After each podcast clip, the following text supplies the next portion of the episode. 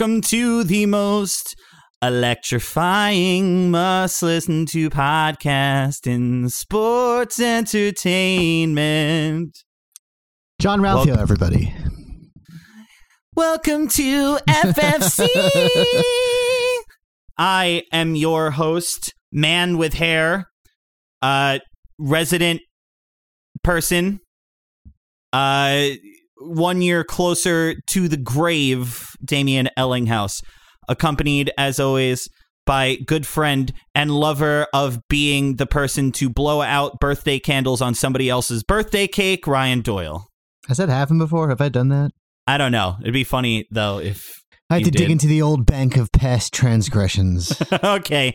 How when was the last time I was drunk enough that that would have happened? It would have been pre-COVID. It was probably oh, Anthony. so like, uh, you know, you could just write yourself off pre pre COVID. You were you were a different mensch, different guy, different person. This different, is different boy. You know, whatever whatever you- whatever that guy was before that, forget about it. You're good. new plague, new me. we're absolving you of the FFC uh, Council of Gods. We absolve you of your sins prior to COVID. Congratulations.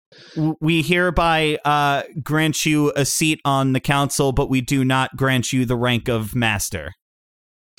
No, no.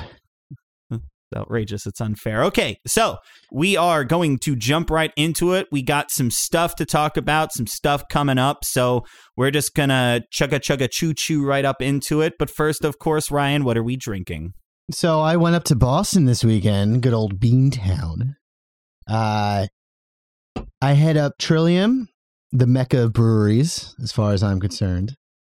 Uh, and I hit up Dorchester Brewery, which was the size of a closet when I attended it for four years ago. It's literally right around the block from my brother in Boston. Doubled in size Oh, since I've been there last. that's Very nice. good to see.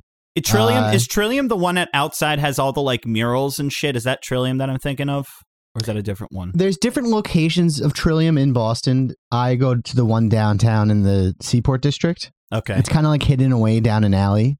okay, Uh, you may be right. I just haven't been to that location yeah, nah, if I don't you're remember. clearly referring to it. But if you're in the Boston area uh, and you're a beer lover, please do go hit it up. Um, but stupid me left all my beer that I got at my girlfriend's house. So yeah. but let's turn this into um, a greatest hits, I suppose.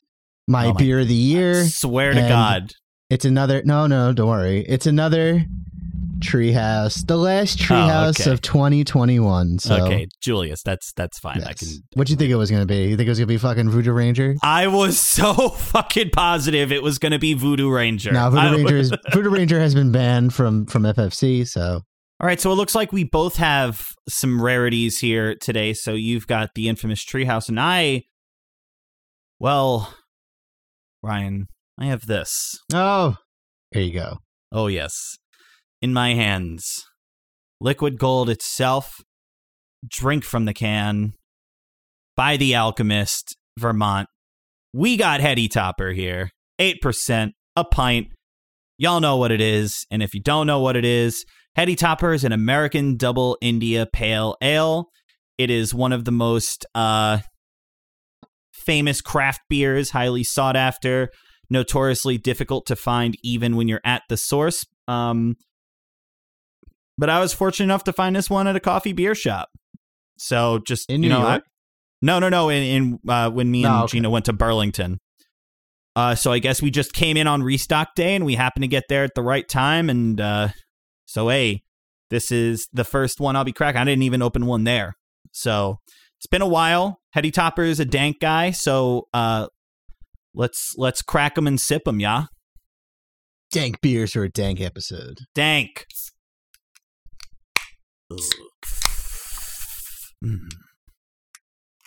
Jesus. Heady aroma.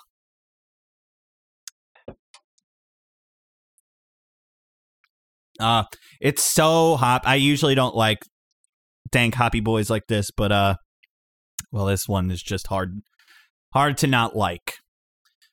All right, so Ryan, we will jump right into it. So uh I was given a treat leading up to my birthday where cards for Wrestle Kingdom 1, 2, and 3 were all announced for nights 1, 2, and 3. And that's what we're going to start off with here. So, for anybody that does or doesn't know, Wrestle Kingdom is well, it's it's you know I know G1 season is the most special time of the year, but Wrestle Kingdom it's just it's the it's the crowning event of wrestling. Even when New Japan is in flux or struggling, we still we still got this. Now, of course, we've got new variants again, and we don't know what's happening anywhere in the world is chaos, but nonetheless, starting tomorrow, from tomorrow to Friday, we've got the road to the Tokyo Dome shows. These are the last house shows of the year for New Japan. And then, of course, on January 4th, we have got Wrestle Kingdom 16.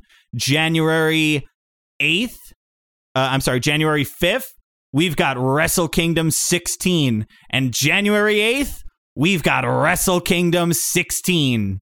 Uh, now, initially, when when they announced that New Japan was going to be doing a three night Wrestle Kingdom, uh, everybody who was a fan kind of went, uh, "Are we are we maybe stretching the goodwill a little bit?" But uh, Gedo, you magnificent bastard, uh, swerved us once again and and revealed that night three was going to be a super card between New Japan and Pro Wrestling Noah, the first one of its kind in at least five six years since Suzuki-gun went over there was exiled. So uh, before we do anything else tonight, we got to talk about what's coming up. All right, so we're gonna go from the bottom up now.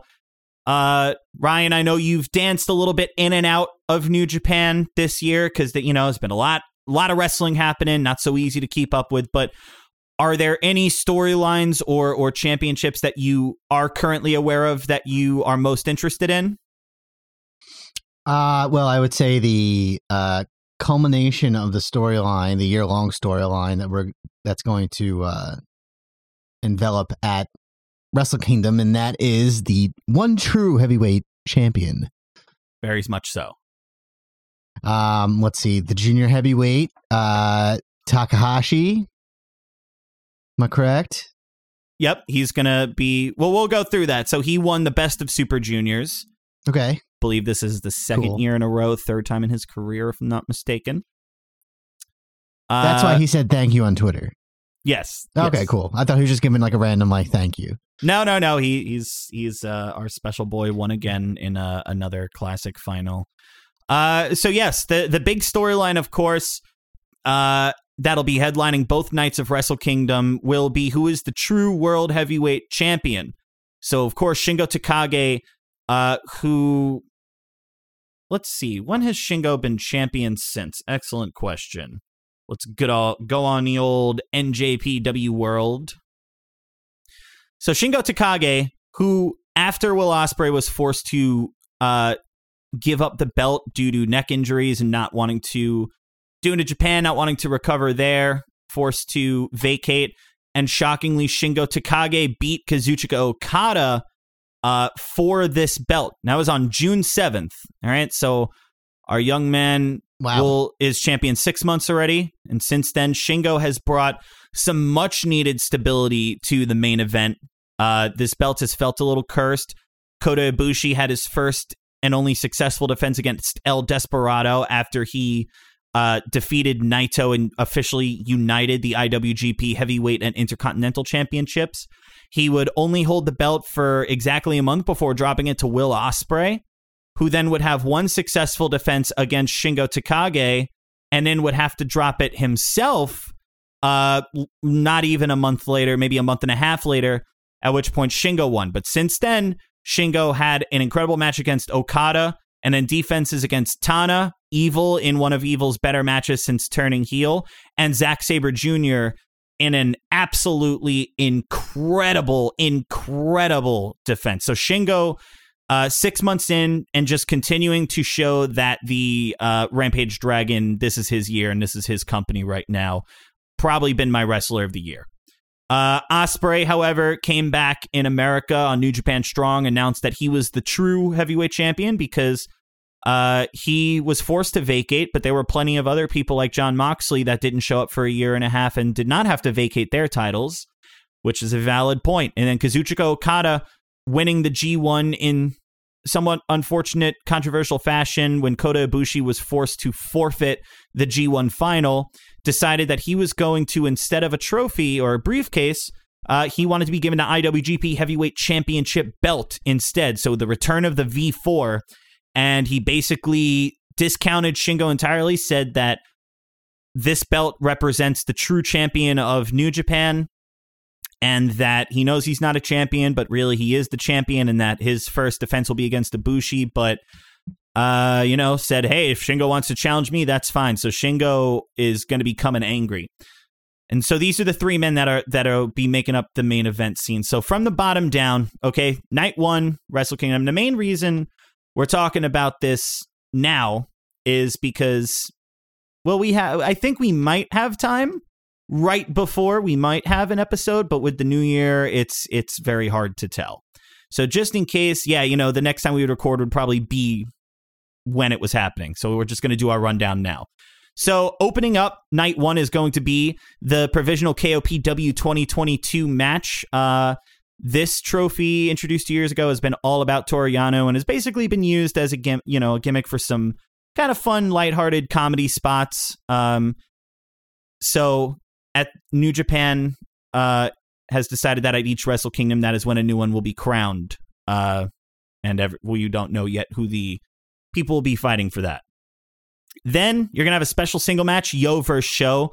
So shockingly, after the super uh, the World Junior Tag League, when Sho uh, turned heel and gave up, turned his back on his Roppongi 3K member uh, tag member Yo, uh, after watching Yo struggle when coming back from injury. Yo would go on to start 0 and 4 in the best of Super Juniors, but would win out after that, defeating Sho in the final night to go on to take on Hiromu Takahashi. All they, my homies hate Sho. Yep. Uh, Sho. Now, Sho has had a really incredible run while Yo was injured, but once Sho turned heel and joined House of Torture, he unfortunately kind of devolved into the same shit that everybody there has been doing, and it's it's like the worst qualities of Bullet Club. Uh, it's not it's not been super entertaining and and uh, Dick uh, Togo. Yep, and Dick Togo. Uh, Sho was the one who interfered with uh, Hiromu and Yo's match in the Best of Super Juniors final, uh, and you know almost cost it for Yo and Hiromu. Yo would end up losing. So this is it's time for some revenge. The only other times that they have met was right after they turned heel. Sho beat Yo, very good match, and then Yo defeating Sho in the Best Super Juniors. So this will be their third match. They're tied at one apiece. Then we're going to have a little sneak preview six man tag of the uh, U.S. Championship match that'll take place the second night.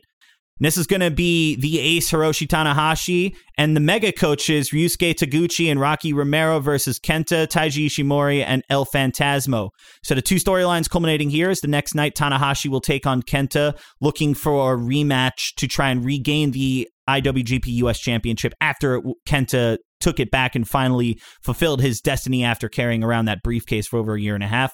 While the mega coaches, Taguchi and Rocky Romero, uh, coming back from America, will be looking to take on Taiji Ishimori and El Phantasmo in a triple threat for the IWGP Junior Heavyweight Tag Team Championship. Uh, Taguchi and Romero are looking to become the 69th uh, tag champions.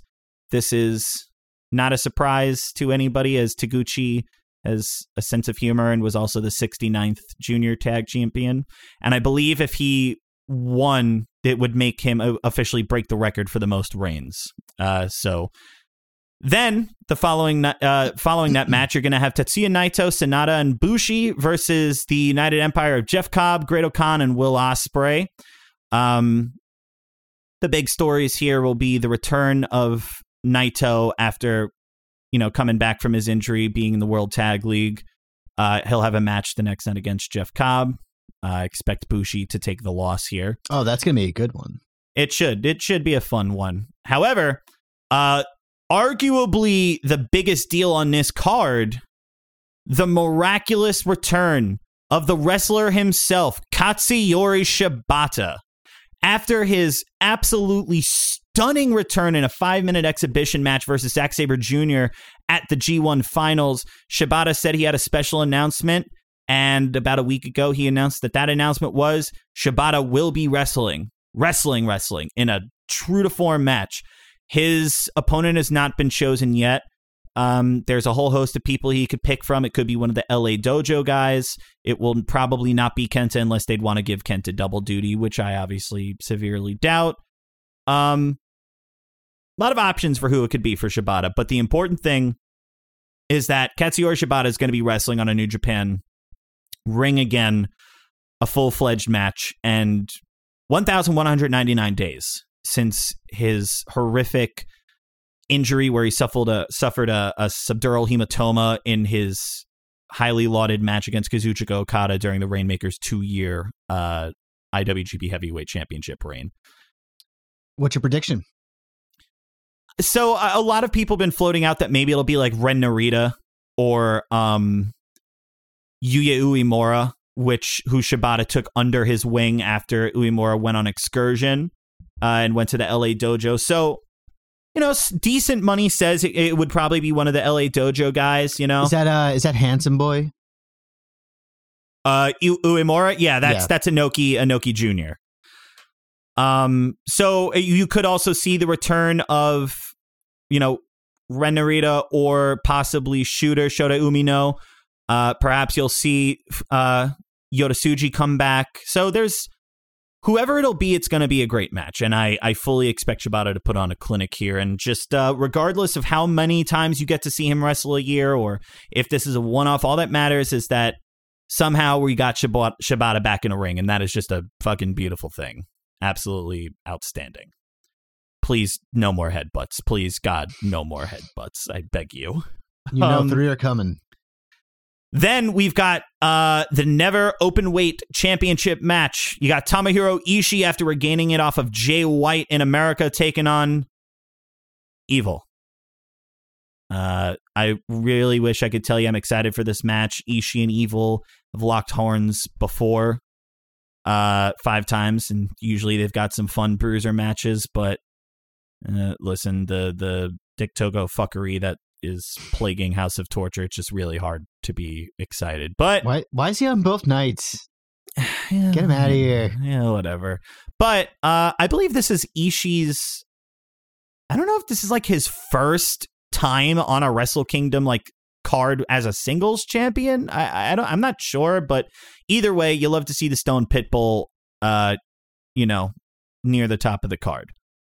Uh, and then speaking of people you love to see at the top of the card, uh, for the IWGP Heavyweight Tag Team Championships, you're going to have Dangerous Tekkers, Taichi and Zack Sabre Jr. taking on the Chaos Duo of Hiroki Goto and Yoshihashi. Now, this is a particularly fun uh, match because Yoshihashi has just been the running joke of New Japan for a long time, but ever since winning the never openweight six man tag championships with uh, Goto and Ishii, Yoshihashi treated those belts like they were the most important thing in his career. In a lot of ways, they were, and and that team really helped elevate uh, those tag titles. And Yoshihashi really helped elevate himself and was one of the standouts throughout the pandemic. So I expect this to be a really solid match. Dangerous Tekkers continue to look more like baby faces, and uh, they're much happier to see Goto and Yoshihashi than uh, the House of Torture. So I expect this to be a very fun match, and would not be surprised if you see Goto and Yoshihashi win here. Like I said, Yoshihashi really showing his mettle. Uh, and now also winning the World Tag League, which is what gave them this match. Uh, Goto continues his arguably Hall of Fame career, and let's see if Yoshihashi can get some belts. Good for good for tacos. Then in the uh, secondary main event, you've got the winner of the Best of Super Juniors 28, Hiromu Takahashi, versus El Desperado. Uh, their B- BOSJ match uh, for the finals last year was one of the best matches I've seen in a really long time. Their match this year was incredible, and this is just a fucking terrific rivalry. Uh, Ryan, you may recall that that finals match was when Takahashi really played the heel, ripped off Despy's mask, and Despy ripped the rest of it off himself and wrestled as himself instead of El Desperado. Desperado. Uh, this is going to be an absolutely terrific match. Don't be shocked to see Hiromu win, but I'd love a signature win uh, with Desperado getting over on his longtime rival and retaining at Wrestle Kingdom. That would be terrific. Maybe it will steal the night. Sounds like it might steal the night. It completely could. They have a lot to live up to with that last finals match, which was so incredible that the crowd couldn't help but uh, chant when they weren't supposed to. And this absolutely has the potential to steal the night. But then, of course, the same, the main event, which will be extremely hard to top, the reigning IWGP World Heavyweight Champion Shingo Takagi versus Kazuchika Okada, the reigning G1 Climax winner. Not much to be said here, folks. Okada has not taken Shingo seriously really ever since Shingo showed up. Okada doesn't like outsiders. Shingo doesn't like being ignored. And expect this to be an absolute fucking slobber knocker. I highly encourage you to watch their match for the vacant heavyweight championship in June if you have not already.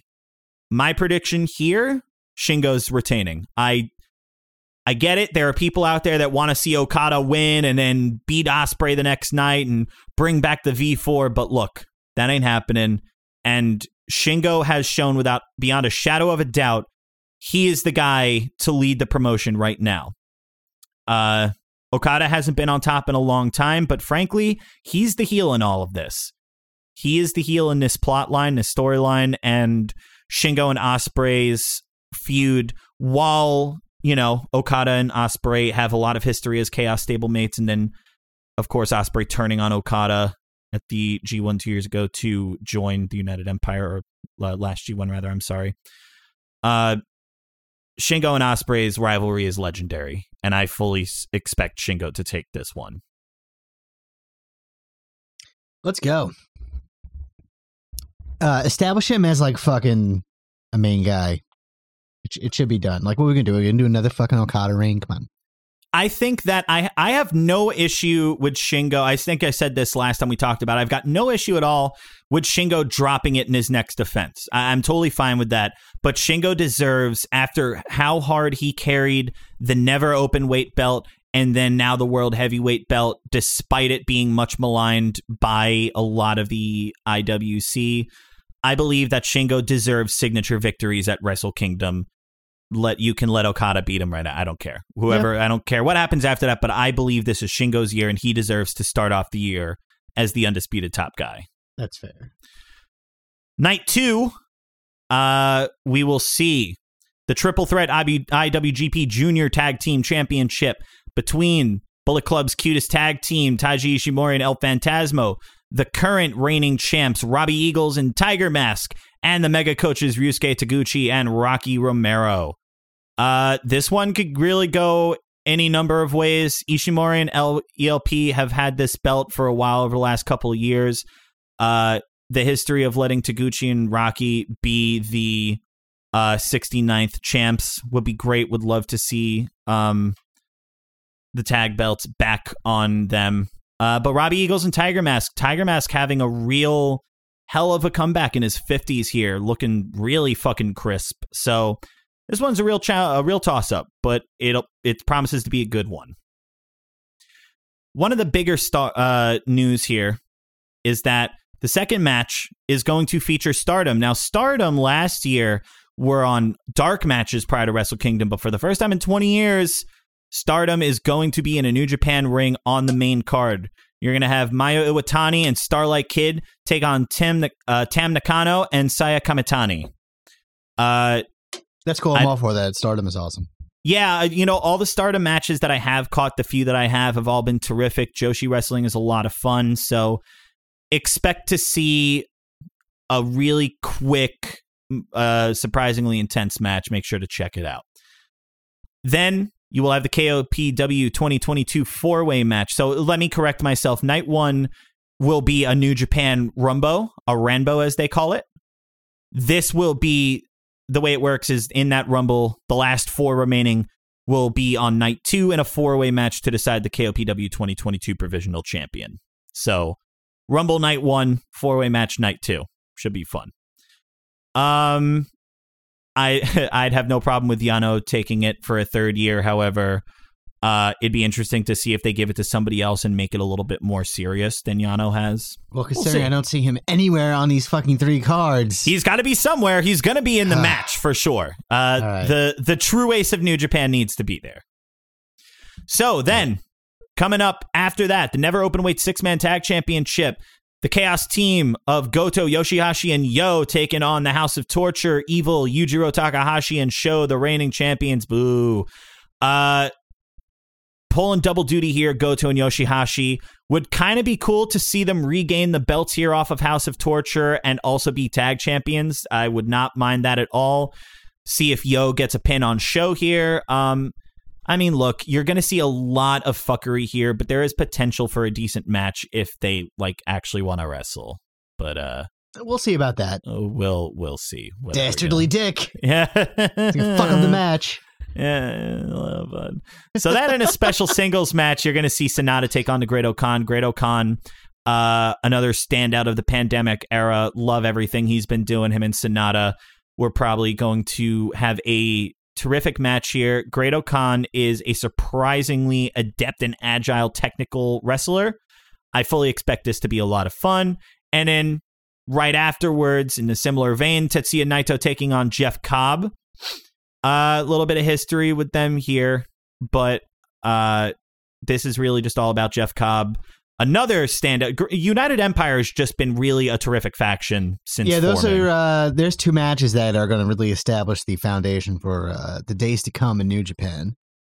Um, I'm never angry at Tetsuya Naito getting a win on Wrestle Kingdom, but I kind of feel like this these matches should go to United Empire. I think that you want to continue establishing Great-O-Khan and Cobb as main event players, and they have absolutely been putting in the work to be treated as such. But either way, uh, two matches that initially look like throwaways, but don't be surprised if Naito and Cobb really put on a show here. And then the co-main events here, the semifinals and the finals. The semifinals, like we said, Hiroshi Tanahashi taking on Kenta for the IWGP US Heavyweight Championship. Uh, that belt really helped set a spark in Tanahashi after he won it off of Lance Archer in America. And uh, Tana somehow, you know, fucking no functioning knees, but the last year he has really, really put on some fucking bangers. Uh, you know, between his match with Kenta, his match with Archer, with uh, Shingo. I mean, he's really stepped up when he's needed to, and good for him. Uh, that being said, I would expect Kenta to take this, um, and then go in strong for the next night. But we'll see what happens. Either way, big match Tana, the man's gonna deliver. Don't you worry. And then finally, the main event. The winner of night one, Shingo Takagi versus Kazuchika Okada versus Will Ospreay. This will be to determine who is the true IWGP World Heavyweight Champion. Like I said, both of these men have a lot of history with Ospreay.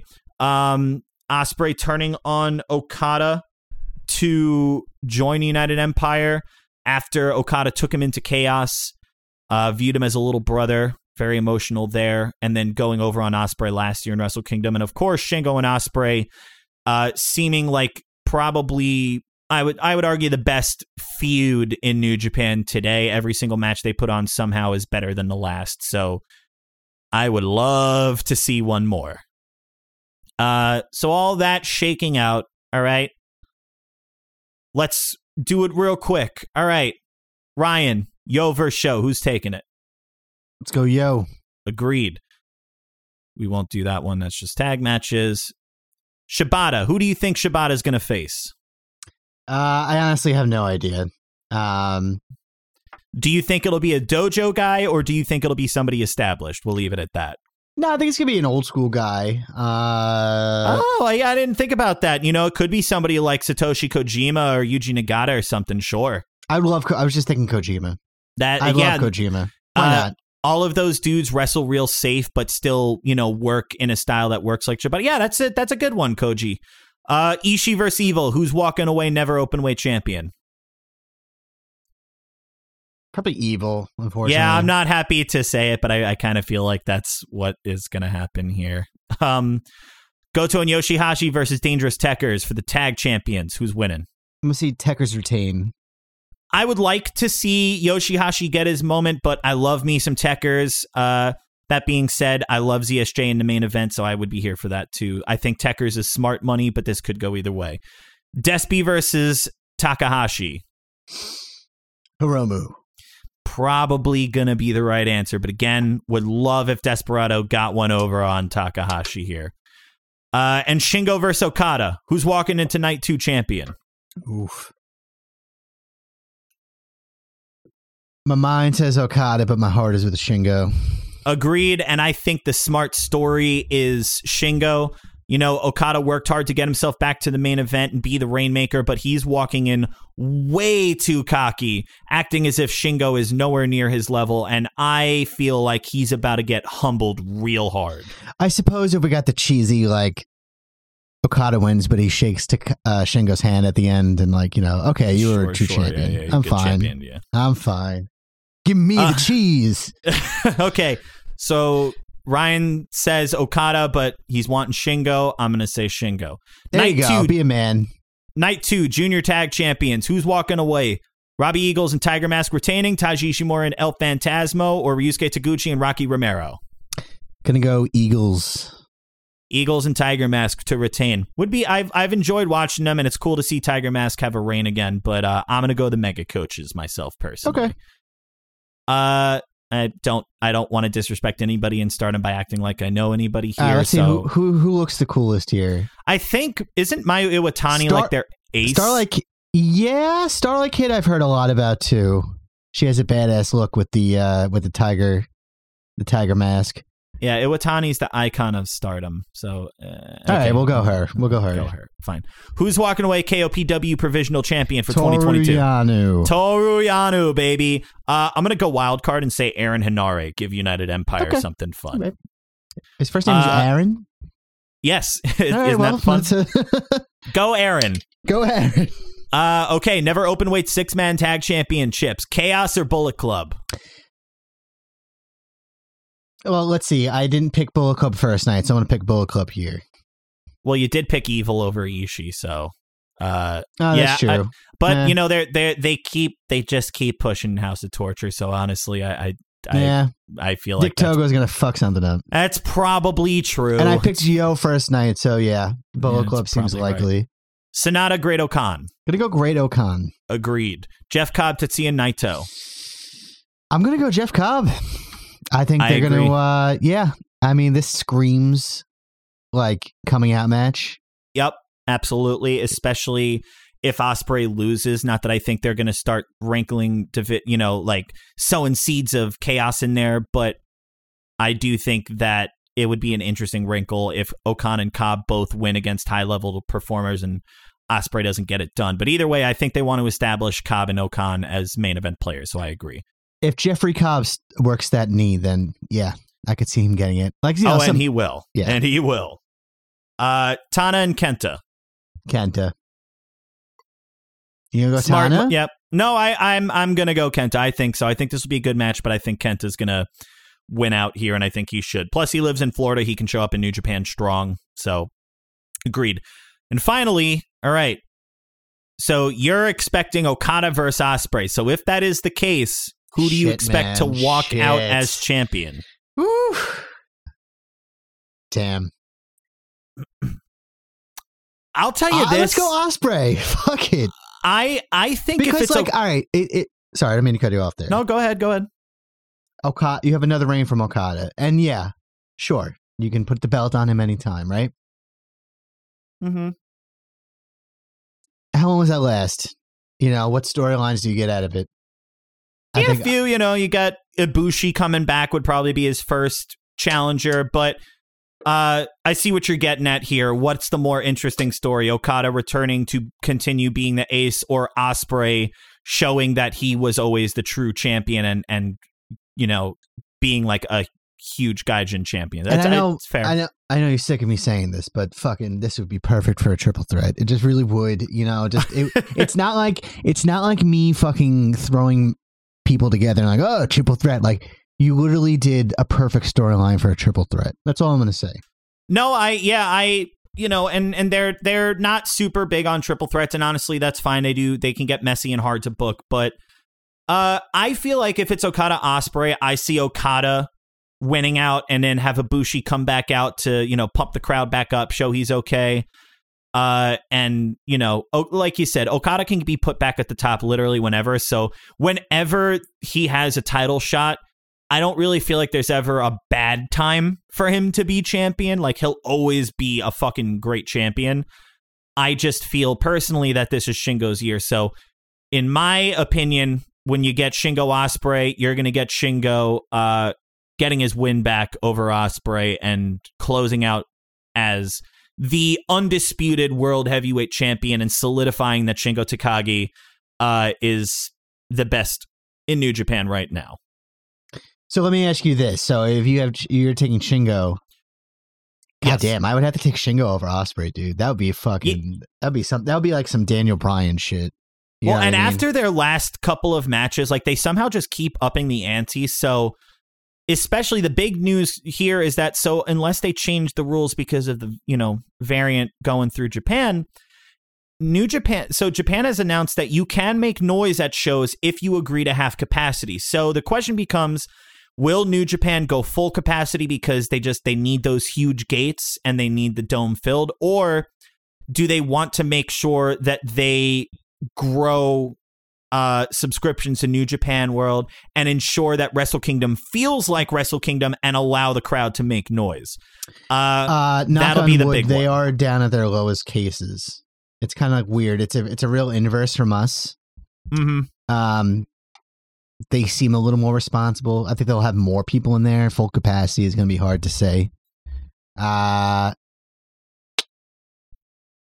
but yeah, you know, I mean, straight disrespect on from Shingo from two angles. So if you want to look at it that way, Yeah, I'm I'm Uh, rooting for crowd noise. I want half capacity. Give me the fucking gonna- I mean, raucous like, what are they gonna crowd. Do, do people make noise, they're gonna kick them out. I mean, no, no, no. Like, it, and it's happened in other matches, but um, Japan has New Japan. You know, Japan in general has had no noise for the last two years, and what better way to kick off the 50th anniversary of New Japan, night two of its biggest event by you know night one and night two by going fuck it, half capacity, go fucking wild. I I think people are taking an unmitigated risk.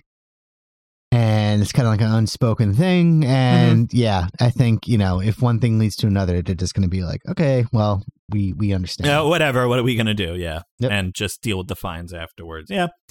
Uh, so finally, finally, finally, finally, uh, night three, New Japan versus Noah. All right. Um, now I only know so much about.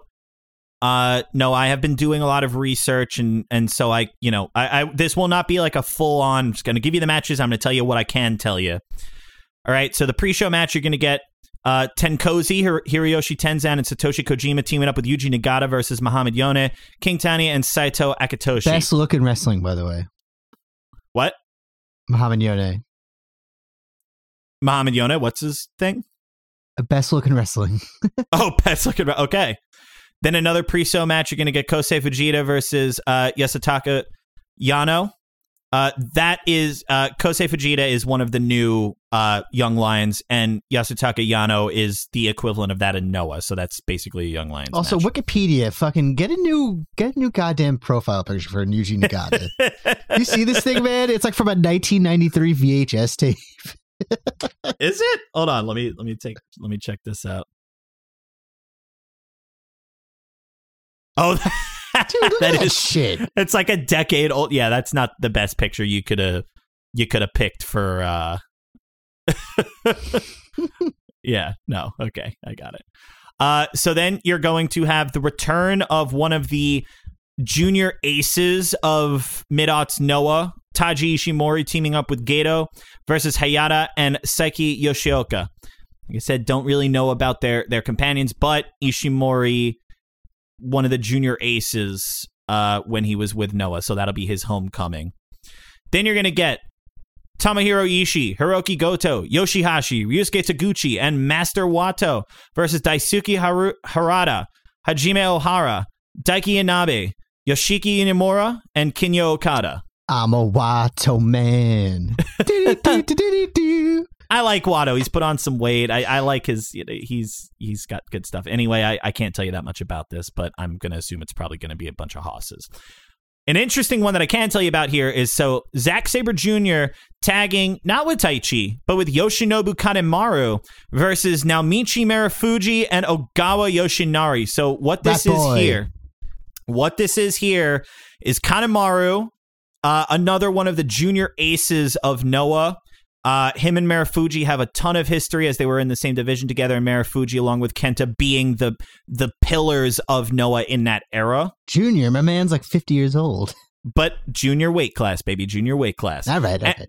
And Zack Sabre Jr. when Suzuki Gun was in Noah was teaming with Ogawa. So so Zack, one of the few New Japan wrestlers not from Noah that actually has some experience with them. So basically, what this is is Marufuji and Kanemaru going at it one last time. ZSJ going against his old Noah tag partner. So this this should be a very fun match. Then you're gonna get some fucking old man muscle here. In a shocker, you're gonna get Taichi, Minoru Suzuki, and Taka Michinoku versus Taka. Takashi Sugiura, Kazushi Sakuraba, and Kenta. So, in an absolute shocker, Kenta wrestling not for New Japan, but for Noah in an Hmm. honest to God Well, homecoming. Yeah, that's where he's from. It, listen, of, of anybody on the New Japan roster, with due respect to Ishimori and Kanemaru, uh, Kenta is Noah. Kenta and Marufuji, along with the Pillars um, and Go Shiozaki, really made Noah and put them on the map. So, uh, also, I believe Kenta and Sugiura used to be in the same faction together along and and the reason he's teaming with Sakuraba as well as Sugiura and Sakuraba are currently in the same faction. So this is Suzuki Gun versus Noah, and that's that's gonna be a lot of fun.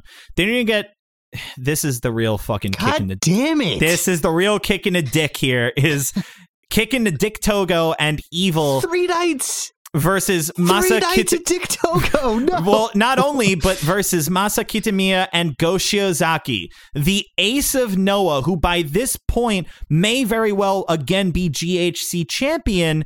And Go does not face Okada, does not face Shingo, does not face Naito, but instead faces Evil and Dick Togo. I got nothing for you here other than please God let Go Shiozaki kick the ever loving shit out of Dick Togo. Go Shiozaki's look, man. That jacket Uh, is fucking. He's very much like the Okada equivalent. Um, but again, Go has been one of the true homegrown stars of Noah, uh, a protege of Kenta Kobashi. The man's about chops and beating the ever loving shit out of you. He's true King's Road style. just what we like. Uh, so hopefully he goes over. One of the the second and other, only other singles match: Sho versus Atsushi Kotoge. Again, don't know too much there, but uh, you know, hopefully Sho actually wrestles.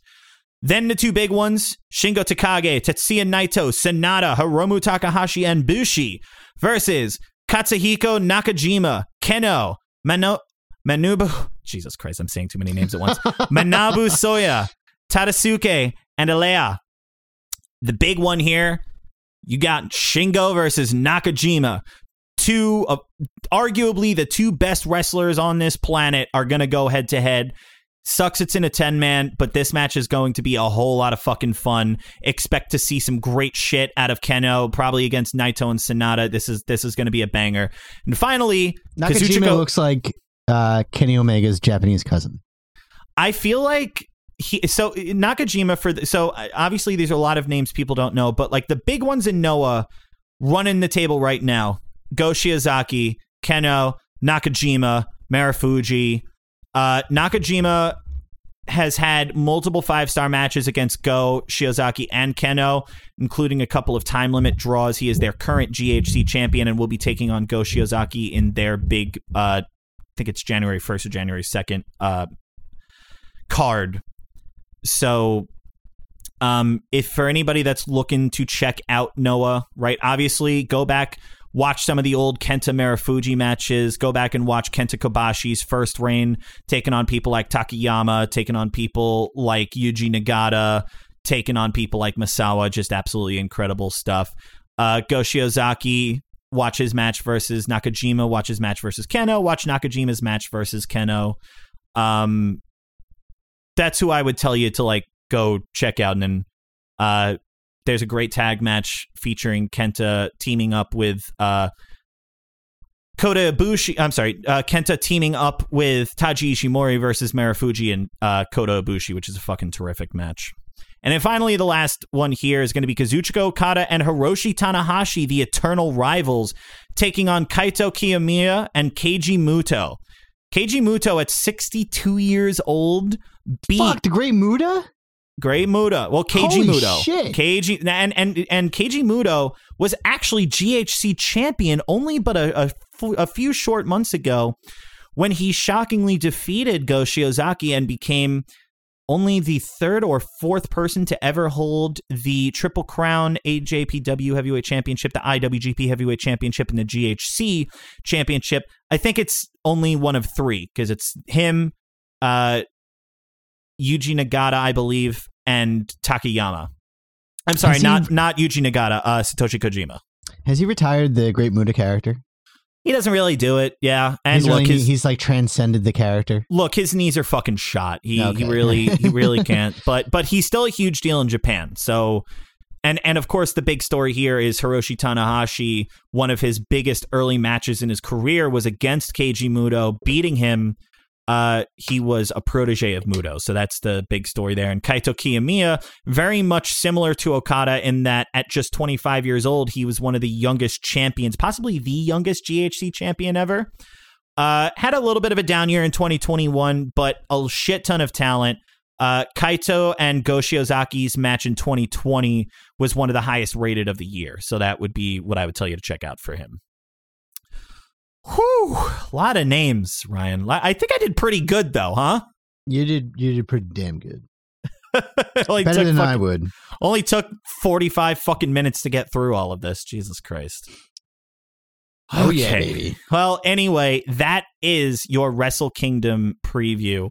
Uh, a little disappointing to not see a couple of singles matches. I would have loved to see Okada versus um, Go. I would have loved to see Nakajima versus Shingo, but ultimately, I get why they're doing it. It's hard to book those matches, and hopefully, more importantly, this just signals that we will be seeing increased cooperation between these two as we go into New Japan's 50th year. Uh, by the next time you hear from us, we will probably have already watched night one, unless we decide to wait until all three nights or first two nights are done and record after. We'll figure it out. But either way, uh, there, there it is. There's, there's your rundown. I am exhausted, Ryan. My goodness. And you know why I'm exhausted? Because I almost went 60 minutes talking about this. Do you know who else went 60 minutes recently? Uh Dick Togo That's right. Dick Togo had had a 60 minute classic with uh, himself. himself, with Gedo for head Jesus booker. Christ. Yeah, he wishes. Now, our transition here for the other thing I wanted to talk about a little bit here is so we had Winter is Coming happen in AEW last week. And we had the longest match in AEW's short history and an absolute instant classic between Hangman Adam Page versus the American Dragon Bryan Danielson. Uh, this was a perfectly built feud, very simple and elegant. Uh, Hangman is the most over person in AEW, out you know even more so than CM Punk, even more so than Adam Cole. Uh, and in his first defense, goes against the American Dragon after Bryan Danielson defeats Miro at Full Gear to become number one contender. And very quickly, the crowd boos him, and you know Bryan Danielson. If you want to boo the man, he'll give you a reason to boo him Fickle. fickle. And fickle fans created an absolute beast of a dragon, uh, tears through all of the Dark Order, kicks poor Colt Cabana's teeth out, beats everybody's heads in, and leads you to this Hangman's first defense after his match against Kenny Omega at Full Gear. And they go the distance 60 minutes. Uh, Bryan Danielson dominated much of this match, just punishing Hangman, busting him open. Uh, but Hangman took everything that he had and then some. And very similar to the finish between Kazuchika Okada and Kenny Omega in their second IWGP Heavyweight Championship match, where uh, Kenny hits the one winged angel and covers Okada. Okada grabs the ropes. Okada hits the Rainmaker, tries to hit the Rainmaker, rather. Omega collapses and the time limit goes off before anybody can finish the match. Same things happens here at the after this grueling match that you got on free TV, by the way. And you know, look, is it annoying that you had four fairly long TV commercial breaks? Yes, it is. But at the end of the day, you got 60 minutes of absolutely incredible wrestling on national TV. I can't even tell you the last time that happened on American TV. And the big story here is that no matter what Bryan Danielson took, Hangman showed that he is the toughest son of a bitch in AEW, but also he couldn't put away Bryan Danielson, so he still got some demons to beat back.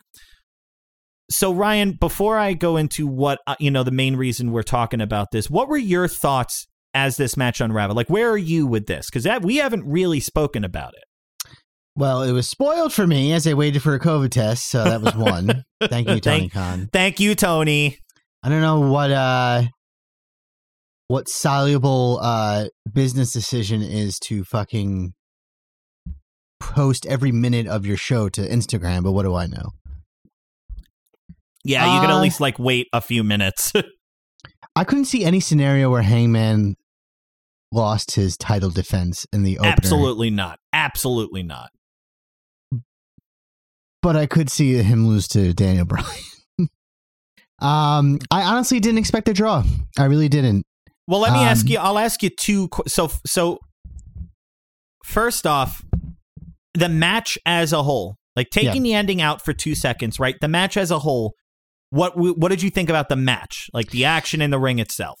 Well, importantly, I think it was important for AEW to uh, really transcend the heavyweight title. And Jesus Christ, did they really make this match, that belt, feel like the most prestigious prize in wrestling? Yes, absolutely. Um, honestly, fucking bang up job in regards to that. Uh, And then, of course, the second part, right? The ending. Where were you? Where were you immediately after the ending, and where do you find yourself now with some time? I'm fine with it. Absolutely. Were you fine with it when it first happened, or were you like, uh, I no, don't know I, I was completely satisfied. I said, okay, no, listen, you can't cop out. Yes, yeah, I'll call it a cop out. Free TV, come on. But at the same time, like, okay, like for Hangman's case, like Daniel Bryan could do whatever. Honestly, in AEW doesn't really make a difference to me. I didn't expect him to be at this level. I think Moxley taking some time to himself elevated him to do that, and rightfully so. You know what I mean? Like it, it- could have been like you know where I'm coming from on that. Like Daniel Bryan could have debuted at All Out and then like kind of been sat on for a year and kind of cool off. So this is, I'm I definitely don't take me the, wrong way here. Uh, Moxley taking time off for rehab isn't, you know, I'm not saying it was the best thing to ever happen, but I'm saying we had this discussion before of things that just happened as a result of another thing happening in wrestling. Right. There was there was a space to fill, and of course, Bryan Danielson was going to get treated as a big deal, but rightfully so. They've immediately made him feel like a marquee name. Absolutely, yeah. Yeah, I love it, man. And honestly, you know, we we talked about the uh the comparisons to Hangman and uh circa 1996 Stone Cold. Um Daniel Bryan being we compared him uh 2 weeks ago to Bret Hart and you got your little double turn here. So you know, it, it it works out. It really does. I'm really happy for it. Um it delivered. It there uh, there wasn't a scenario where I was disappointed by the match. If that's what you're asking. Yeah, and and so that's kind of what brings me to the larger point of why we're we're focusing on this. You know, the rest of the card really had no shot of trying to live up to that match. However, you got to give props to uh Hikaru Shida and uh Serena Deeb for putting on yet another terrific show. Uh, their feud has been one of the more engaging ones in the women's division, and uh, you know Dante Martin continuing to show how he's another pillar for AEW's very bright future, having a, a really solid match with MJF for the uh, Dynamite Diamond Ring. But uh, the reason that we harp on this specifically is so I walked away feeling largely the same as you. Uh, the, I couldn't believe that we were getting this on television. You know that that had every bit the make and feel and presentation of a fucking absolute banger of a main event at one of their pay per views, you know, one of the marquee events. And instead, they made this event, Winter is Coming, they made it feel as, you know, they had a lot to live up at. Last year, you had Kenny Omega finally becoming AEW champion after cheating Jon Moxley out of it. And of course, you had the debut of Sting. So a lot to live up to, but clearly AEW views this as one of the most important events of the year for them to close out and this was a hell of a way to do so. Match absolutely delivered. This is Hangman's longest match, nearly doubles the length of any other match he had. Uh, the Young Bucks match with him and Omega versus the Young Bucks for the tag championships was like 30 something minutes. So by far the longest match he's ever had. Bryan Danielson, it's just incredible how subtly he has to shift his character to become face, heel, tweener, whatever he wants to do. Like Bryan Danielson goes from, you know, Bryan Danielson, American Dragon circa 2005, being a, a really compelling in ring performer, but somebody that you weren't quite sure about as a, as a, you know, guy on the microphone or, you know, as a character. Uh, his time in WWE as Daniel Bryan really solidified him as one of the best on the mic and in general. And, and this is just proof positive, you know? Uh, he's oh, truly, I'm, he's truly a man for, what, I'm sorry. No, yeah, no, that uh, you know, just uh oh, I'm getting booed. I'm getting booed because it's Hangman. Okay.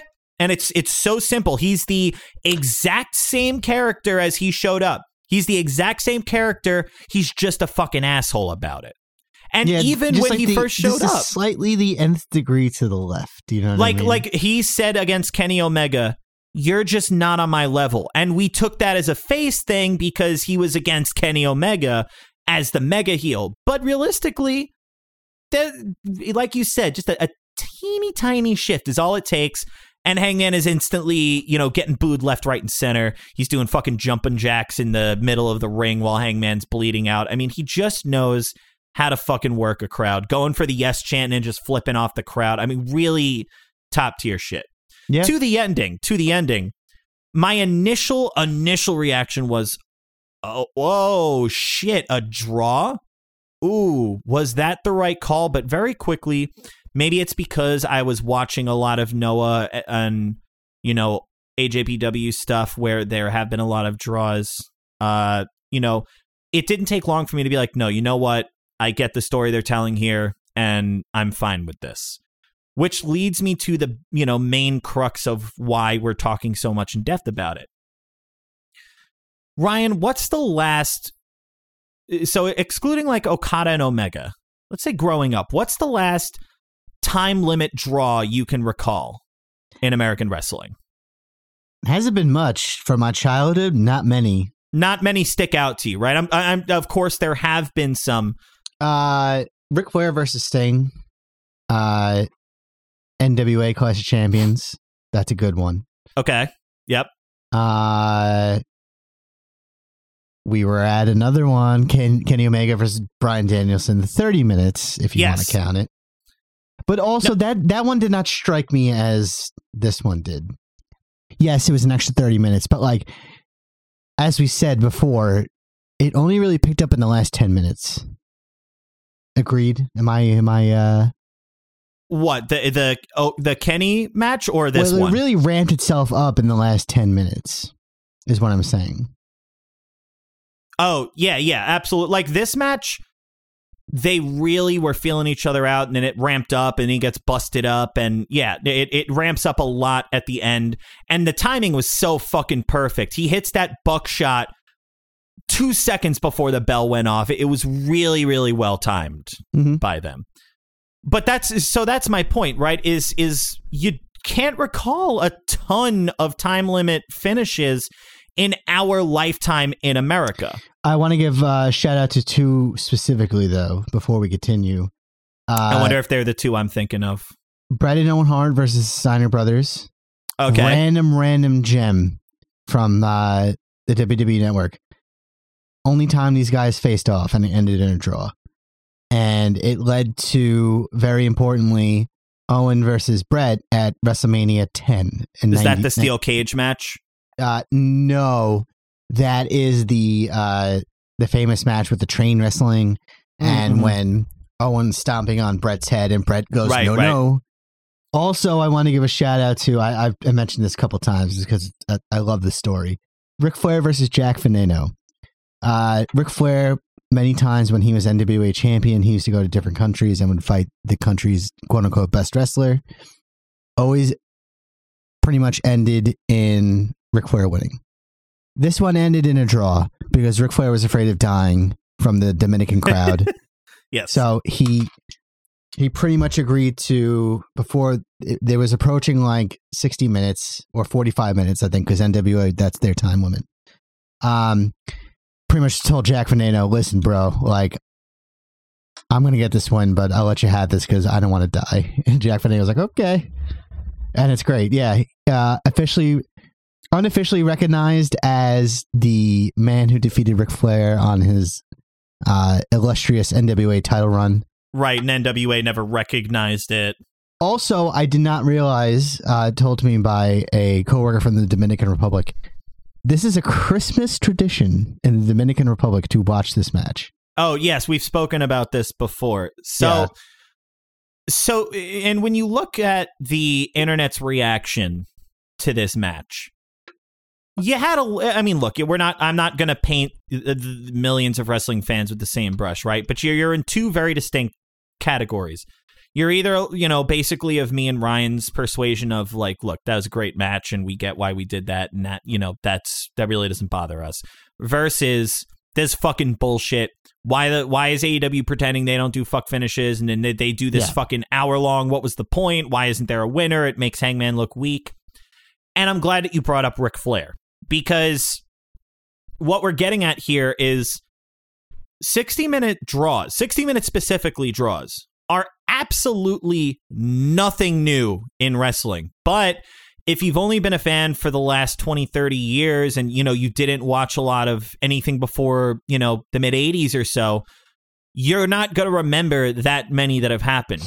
Uh, you know, because Japan Japan does them all the All the fucking time. time, Like yeah. I said, li- literally in the last 3 in the last 2 years, you had 3 Noah matches, Go Shiozaki um versus Kenoh, Nakajima versus Kenoh, and uh, another one that that escapes me at the moment, all ending in 60 minute time limit draws. Uh, they were, you know, champion versus champion matches, but still. And then in the early, uh, in the mid 80s and 90s, uh, the pillars were doing them left, right, and center. Kenta Kobashi, Misawa, Kawada, Akira Taue, all of them, they were doing his left, right, and center. So there's Um, really two schools of thought here, right? This Mhm. si- draws scream Vince hates this. Right? You know, I can never see Vince McMahon doing a draw. In fact, god damn it, when was the last time the fucking Hart brothers versus Steiner brothers yeah, they, match? they, I, I'm sure there have been like, yeah, I, I'm sure there have been like other time limit draws, but nothing that I can immediately remember. um, what his version I think would be an Iron Man match. Ex- yeah, yeah, an Iron Man match or like a two out of three falls, maybe. Yeah. Um. Plus, you know, people don't. Americans don't have the fucking. They barely had the the attention span for this one. Uh, I don't think it's hard to pull it off.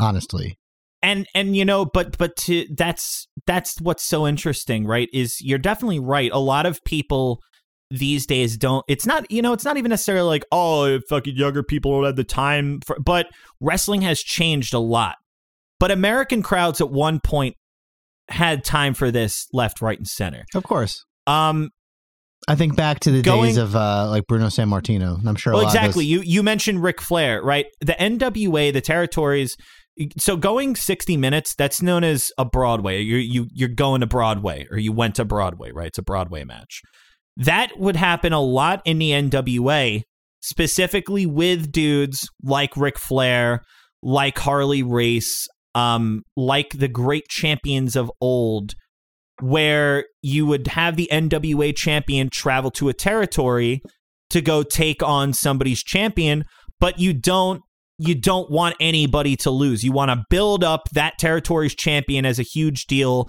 while still keeping the prestige of the NWA champion as being the best in the business, Yep. right? So that was extremely prevalent prior to 1980. Um Ric Flair did it all the time. Uh but when you look at the list of like you know the longest matches in wrestling or like longest draws you know bob backlund comes up all over the place uh the von erichs come up all over the place harley, Harley, race yep. Harley. yeah Ric flair they all all of those dudes were doing this shit left right and center and like i said in japan we're still doing this to this day omega and kazuchika okada just did one not that long ago but the pillars antonio inoki kojima uh, nagata all of these folks were they've been doing this forever It Where seems like a really- time honored tradition in Japan as opposed to like what's the average fucking length of a WWE match? 18 minutes if you're lucky. Probably, so, I mean, yeah. I, you're, and that's probably like if you aggregate over the last thirty years, because realistically, I feel like the the average WWE match length right now has to be like twelve minutes. It, it can't be that long. yeah. But like you said, it's a, a little it's a time honored tradition in Japan, and a lot of that has to do with the fact that the most prominent promotions doing it, who did it and who still do it, was AJPW and Pro Wrestling Noah. And the reason for that, as we've spoken about quite a few times before, is Giant Baba, you know, the founder of All Japan Pro Wrestling, took most of his cues from the NWA, from Southern Territory Wrestling. Mhm. So not only did he have people like Backlund and Stan Hansen and Harley Race over all the time, but uh the Von Erichs, but but this is where Baba took most of his inspiration, whereas Inoki focused more on like martial arts and strong style, right? And that's where Kings Road and strong style develop as as unique Puro styles. So all Japan has been doing this since the 80s, and in pro wrestling, Noah, as we documented in our profile on Mitsuharu Misawa, you know, Misawa started Noah in 2000 after disputes uh, over the future of AJPW uh, with Baba's widow. And namely, the big things were like uh, Baba never really had that much interest in junior heavyweights, uh, as well as some other booking styles where Misawa felt that that was important. So when Noah was created, that's why there was so much emphasis on people like Marufuji and Go and Kenta and Ishimori and Kanemaru. But you saw the same thing because, you know, the first fucking two of three champions in Noah was Misawa and Kenta Kobashi. And Kenta Kobashi had a 728 day reign where you were watching in the 2000s a perfect combination of NWA territory style wrestling with mo- more modern work rate.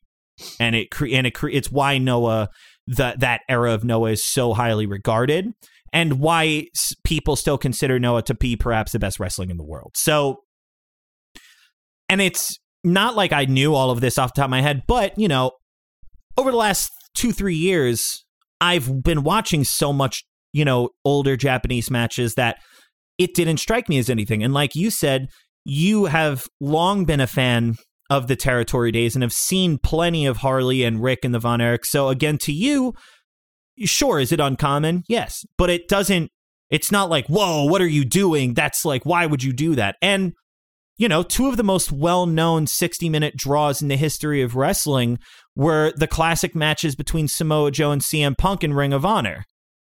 Uh, they had two different matches for the Ring of Honor World Heavyweight Championship, both of which went to time limit draws.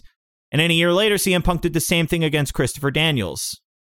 Um, Bryan Danielson in 2006 did one against Colt Cabana. So, like, it makes sense that it was Bryan Danielson. And it makes sense that it was Hangman Adam Page Oh, being absolutely. Yeah. uh, a protege of Kenny Omega.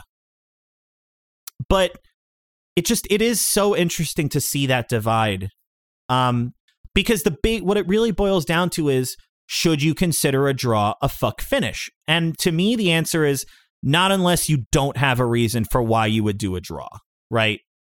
If this was like Hangman Adam Page versus like I don't know uh, Andrade with like very little lead up, then sure, you're perfectly within your rights to be like, why, why is this what you needed to do?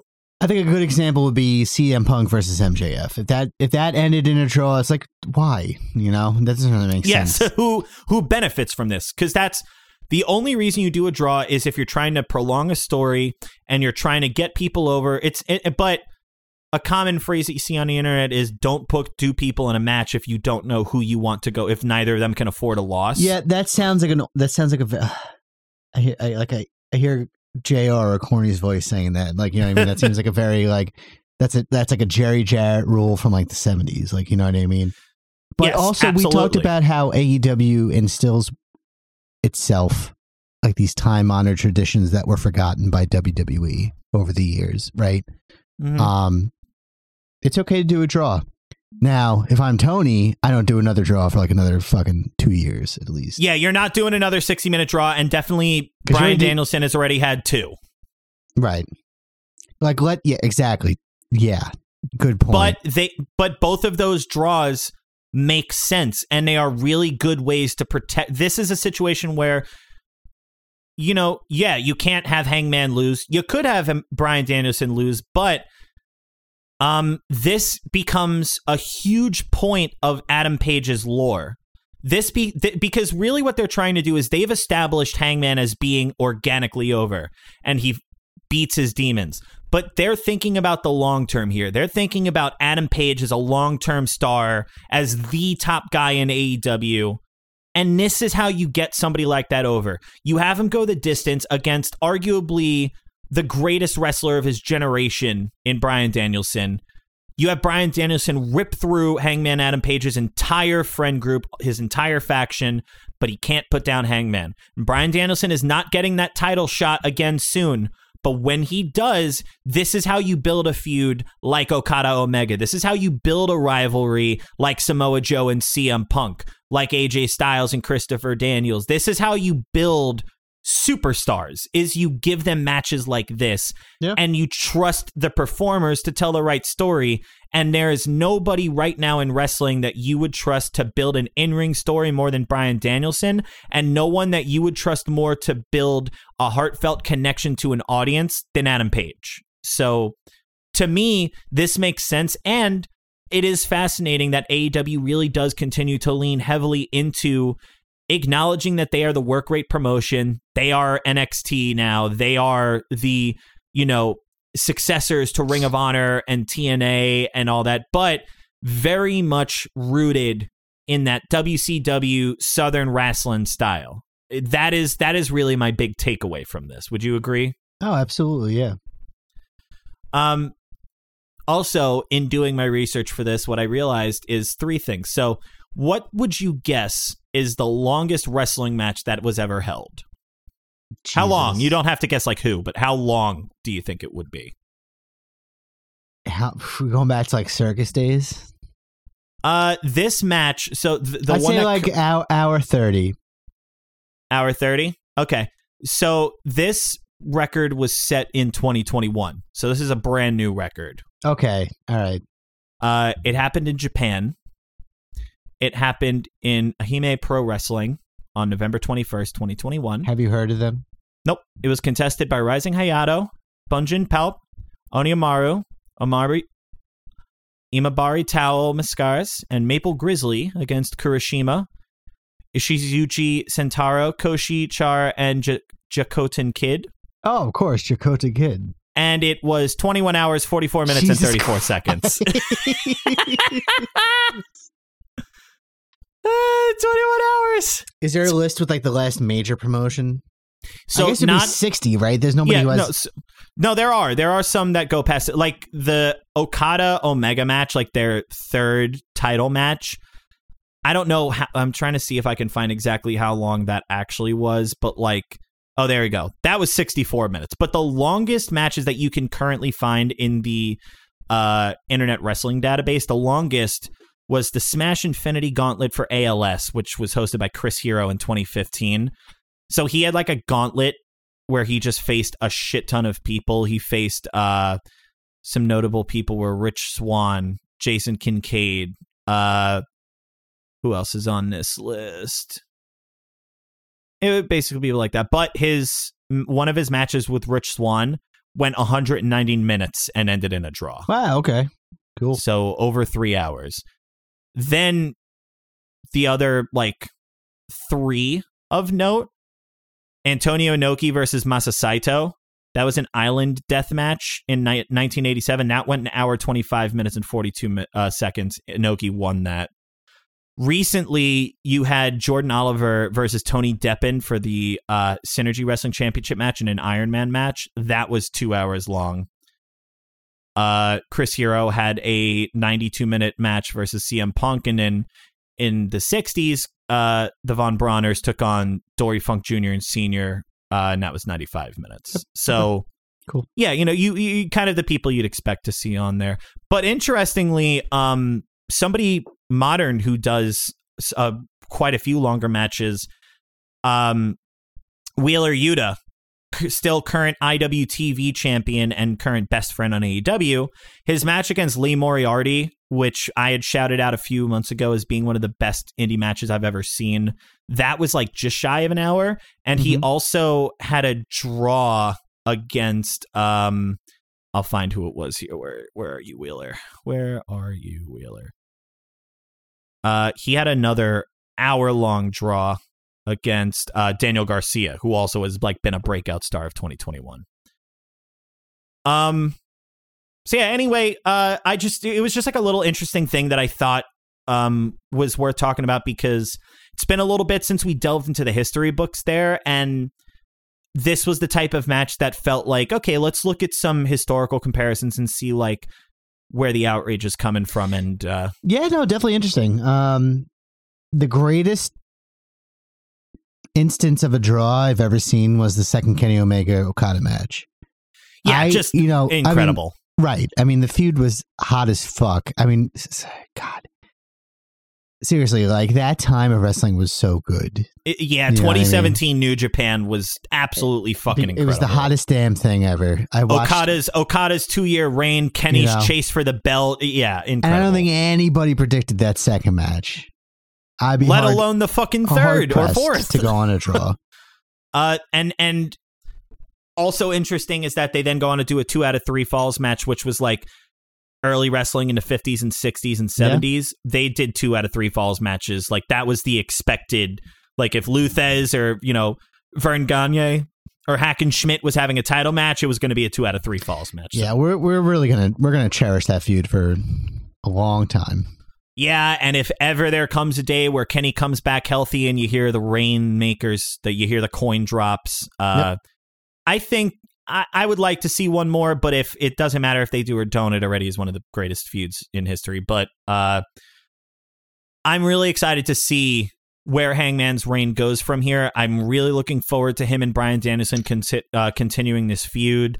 I assume MJF will probably be next on Hangman's list, but we'll see what happens. But either way, I thought it was an absolutely phenomenal start to his title reign, and uh, you know, props to AEW for just you know continuing to build him the way that they should. So, bravo. Yeah, let's see where it goes from here. I'm very excited, honestly. Um, I don't really think there's you know any uh, Ring of Honor is now you know done until April. Final battle happened. Um, nothing really huge happening anywhere else. You know, nothing massive in WWE that I feel like warrants any particular discussion. Um, No, I think pretty much from here you're going to look forward to, um, you know, the Royal Rumble build up. Not, not, there's going to be a pay per view on New Year's Day, I think, for WWE. So day let's see what one, yeah, they're trying to establish that as like a and then yeah, which they should just call it New Year's Revolution, like the one from uh, years ago. And then Impact, you know, they've got Hard to Kill coming on January 8th, where they're going to be running uh, W. Morrissey versus Moose versus Matt Cardona for the uh, Impact Championship. And, you know, they're still trudging along doing their thing. Josh Yep. Alexander is going to be nipping at the heels, so that'll be fun. And then Royal Rumble will be coming up, and that should be uh, that should be fun. It's not even till April, right? Isn't that April usually? Rumble. Yeah. Is that? Oh, no, I'm sorry. Mania is April, what am I saying? Rumble's January. Yep. Yeah, so so you know, well, And next then time uh, f- in terms of AEW, I mean, I don't, I, I don't picture them. They might have uh, like Bash at the Beach. I think was kind of like a post New Year's Day thing. They might do. They're probably they might do another like optimized Wednesday Dynamite show. The But big then- news that you're really waiting for with them is Revolution. is Johnny Gargano and Kyle O'Reilly going to show up, and oh then yeah, yeah, that's a Revolution. good point. I, I would not expect Gargano to at least Revolution. Yeah, but Kyle O'Reilly, I could definitely Oh, see yeah, him that's- that's- showing up. I feel like that's imminent. Imminent, yeah. Um, I mean, look, regard Gargano's definitely taking time off for his kid, who's going to as he married. absolutely should. And Johnny put Right. NXT on his back for the last five years. So, you know, take the fucking time you need. I guess the only really noteworthy thing is Kevin Owens and Sami Zayn. Well, I think Sami Zayn isn't confirmed yet, but Kevin Owens re signed with WWE. Only notable in that uh, the internet became convinced that Kevin Owens was 100% absolutely going to leave WWE and start. Mount, Mount Rushmore again, even though Kevin Owens has been one of the most consistently popular and booked WWE stars on the roster, and uh, he seems perfectly happy, and he cares more about his family than your stupid fantasy booking. Uh, Yeah, he's like, he's like, nah, I love WWE. I'm good. Same, same thing with Sami. Would it be cool to see Kevin Steen and you know Sami come back? Sure, but you know don't And I mean, Let- good let- for Kevin Owens. you know? secure that bag. But listen, Kevin Owens has been great in WWE. Are there moments where they should have ran the ball with him more? Yeah, absolutely. But uh KO's been doing just fine and the only thing I, you know, Sami has always been great in WWE. I just I I really hope there's one more babyface run in it for him. But yeah, outside of that, um I see no reason why they would leave, you know. Your fantasy booking is stupid. We we say this all the time. Your fantasy booking is stupid. Real life doesn't care about it. So Also, like we said, like fucking WWE can't be depleted of everybody. Yeah, as much ju- as like you, you as much as you hate WWE, you also like can't you can't fucking send everyone to AEW and then you know complain about it. Um, why don't they focus on fucking booking more women's matches and then we can talk about Kevin Steen in six years. Um, so anyway, yeah, when the next time we reconvene, we'll be we'll be discussing the Rumble coming up and Hard to Kill and you know New Japan and all that. But anyway. Uh, as we wrap up here, Ryan, do you have a legend killer for us tonight? I do. Actually, I had one, and I don't know what happened to it. I don't have it. I'm sorry, but Damien, I got a nice twofer. A twofer. Okay, that's A fair. We didn't do one last week, so that's fair. So just give it a moment. The first one might be easy. I think you're gonna have trouble in the second. As always, we just gotta wait, you know, three hours for his stuff to come in. You should have it. Smartass. All right, so I mean, that first one, like, that's got to be Sami, right? That's Sami. Yep. That's that. he- I, honestly, aside from like the face, I feel like what really gives it away is like, is is that a? Oh, it's Reservoir Dogs. I thought for a second it was replacements. Yeah. Um, or uh, yeah. Well, anyway, yeah. Sami, the the man's just got a face. It's very hard to forget. I so I what had is this? one. is I this had like one a of Sami, which I'm kind of like sabotaging myself because I could have kept it in the pocket. But for a bonus one, when I do recover it, I'll show it to you. Okay. Is this Sami like smack dab in the middle of Generico? Is this like Ring of Honor Sami? Yeah, probably. I wouldn't be surprised if this is Sami's Or name. Like, PWG rather, I'm sorry. no, probably before that. It's probably like Ring of Honor, like uh Generico without the mask. Gotcha. Okay. So, all right. So for this second guy here, well, first off, I can only kind of tell, but is that Kevin Owens next to him? No. Okay. Uh my first initial guess would be uh Pac, AK, and Neville. Yep. Good. There you go. Look at this string bean of a man right here. Look at fuck him. Look at me. Inst- first guesses for both of them. Yeah, right. This is like some AV club fucking Pac. Yeah, this it's so funny. It, what uh, what gave it away aside from the fact that like like clean shaven Neville is such a pure face, it's hard to forget. But once I saw the size comparison, I was like, okay, so he's on the shorter side. There's only so many people that look like that. Yeah, this is before Pac Neville became just shredded out of his goddamn mind and the most vascular human being on the planet. Uh so again, so this must be early, early. Like, didn't he also start in PWG? Wasn't that where he got his start? Yeah. Yeah. Uh, who i- is it? Anybody of note standing next to him? In, like in the cropped photo. Oh, I have no idea. I just saw this cropped photo. Do you see why I think it's Kevin Owens? Take a look at like the eye shape in the corner there. Yeah, I can see it. His little like fat Right. upper face, Yeah, little little little guys. little chub. Um, I'll, I'll look. I'll look further into this. Uh, you know, speaking of PWG, the one thing that I do think people should uh, keep an eye out for is so PWG's annual, like what used to be the biggest tournament of the Indies, the Battle for Los Angeles, Bola, or Battle of Los Angeles, rather, uh, is coming back in full force. And so far, who's been announced is we've got. Give me that. They've announced 11 so far. Let me try to find a list here. Okay, so far they have announced uh, Aramis, Davey Richards, which is interesting, Lee Moriarty, Bandito, Jack Cartwheel, Daniel Garcia, Black Taurus, Leo Rush, Kevin Blackwood, Alex Shelley, and Jonah Rock, uh, who you would formerly know as uh, Bronson Reed. So, th- pretty solid looking already. It's cool to see like Leo Rush back in there. I I feel like it could be really cool if like Gargano showed up in that. Like that seems like the type of thing Gar- I could see Gargano or even Bryan Danielson showing up at. Um, what's cool about Bola now is that because AEW and Impact, eh, AEW a little bit more so, uh, but because them and Impact are perfectly willing to let their talent kind of go do things like this, and with Ring of Honor, you know, dissolving for the moment, you could see a really fucking stacked Bola depending on who wants to show up. I think the element of surprise is almost greater now than it was a couple years ago. And and this feels like the first time there's been anybody talking about PWG since, you know, the Bucks and Yeah. Tommaso Ciampa and Gargano since like 2014 15. It feels like the first time you're really talking about PWG again. Wouldn't it be great if fucking like Big convinced Vince to let him go there somebody Uh, like be, that? uh, like I mean, imagine if like shit. Kevin like Kevin Owens shows up for one night only as Kevin Ste Yeah, Yeah. that would be so fucking cool. But either way, uh, it's really cool to see like Lee Moriarty and Daniel Garcia there. You know, those are the types of people that because Bola was not just for established vets, but also for you know your young and up and comers to show what they got. So like maybe you'll see Dante Martin. It'd be cool to see Wheeler Yuta there. Uh, just very interested, very interested to see what happens, and it's cool to talk about Bola. You know, I think that's fun. Absolutely.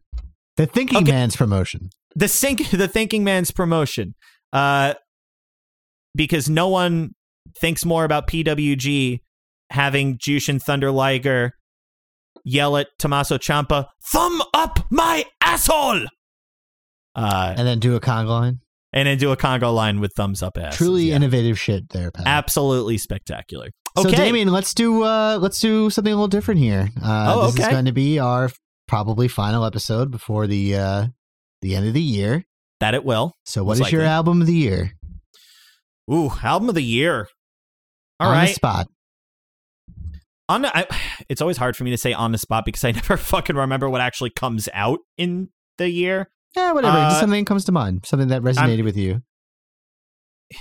Well, I mean, Glow On Turnstiles album was really fucking good, and I feel like I'd probably put that pretty far up in terms of of things I really liked this Mhm. year.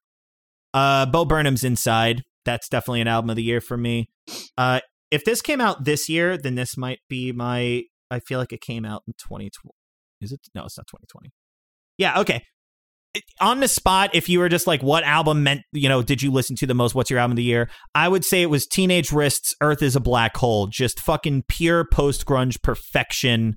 Uh, driving hard rock with a shit ton of heart and melody behind it.